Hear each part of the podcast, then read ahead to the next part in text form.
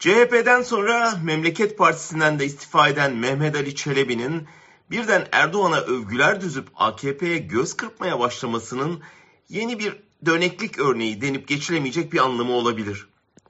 Erdoğan'ın savcısı olduğu bir davadan hapis yatmış bir teğmenin aniden celladına aşık olup batmaya yüz tutmuş gemiye göz kırpması kişisel özelliklerle açıklanabilecek bir şey değil.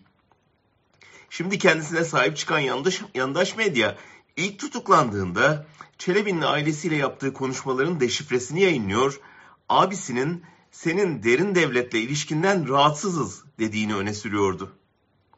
Son dönemki gelişmeler bir dönem derin devletin hedefinde olan Erdoğan'ın artık tamamen onun güdümüne girdiğini ortaya koyuyor. Tansu Çiller'den Mehmet Ağar'a, Alaaddin Çakıcı'dan Sadat'a, Devlet Bahçeli'den Doğu Perinçe'ye kadar derin devletin en tanıdık figürleri şimdi AKP saflarında. Bu tehlikeli yapının hayati bir seçim öncesinde egemenliğini kaybetme korkusuyla Erdoğan'ı iktidarda tutma telaşına kapılmış olması muhtemel. Bunu ciddiye almak gerek.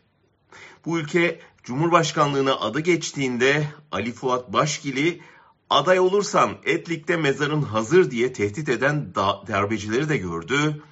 İktidara yürüyen Ecevit'e Çiğli'de suikast düzenleyen kontrgerillayı da aday olmaya kalkıştığında Abdullah Gül'ün bahçesine helikopterle inip onu vazgeçiren Genelkurmay Başkanı'nı da. Kılıçdaroğlu'nun giderek netleşen adaylığı ve artan popülaritesi derinlerde bir yerde ciddi panik yaratmış olmalı. Öte yandan Özgürüz Radyo adına Kılıçdaroğlu'nun Roboski ziyaretini izleyen Altan Sancar'ın verdiği kulis bilgisi de çok önemli.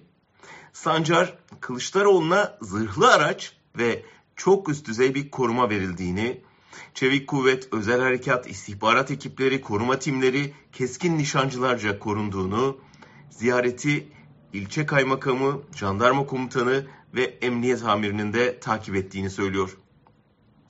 Daha önce birkaç kez ciddi suikast girişimi atlatan CHP liderinin şu an başına bir iş gelmesinin yaratabileceği depremi düşünsenize.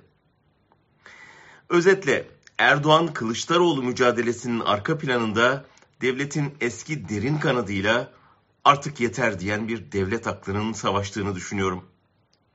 Yeni karşısında eskinin şansı yok. Tek endişe daha önce sıkça kullandıkları provokasyon dosyasını açmış olmaları.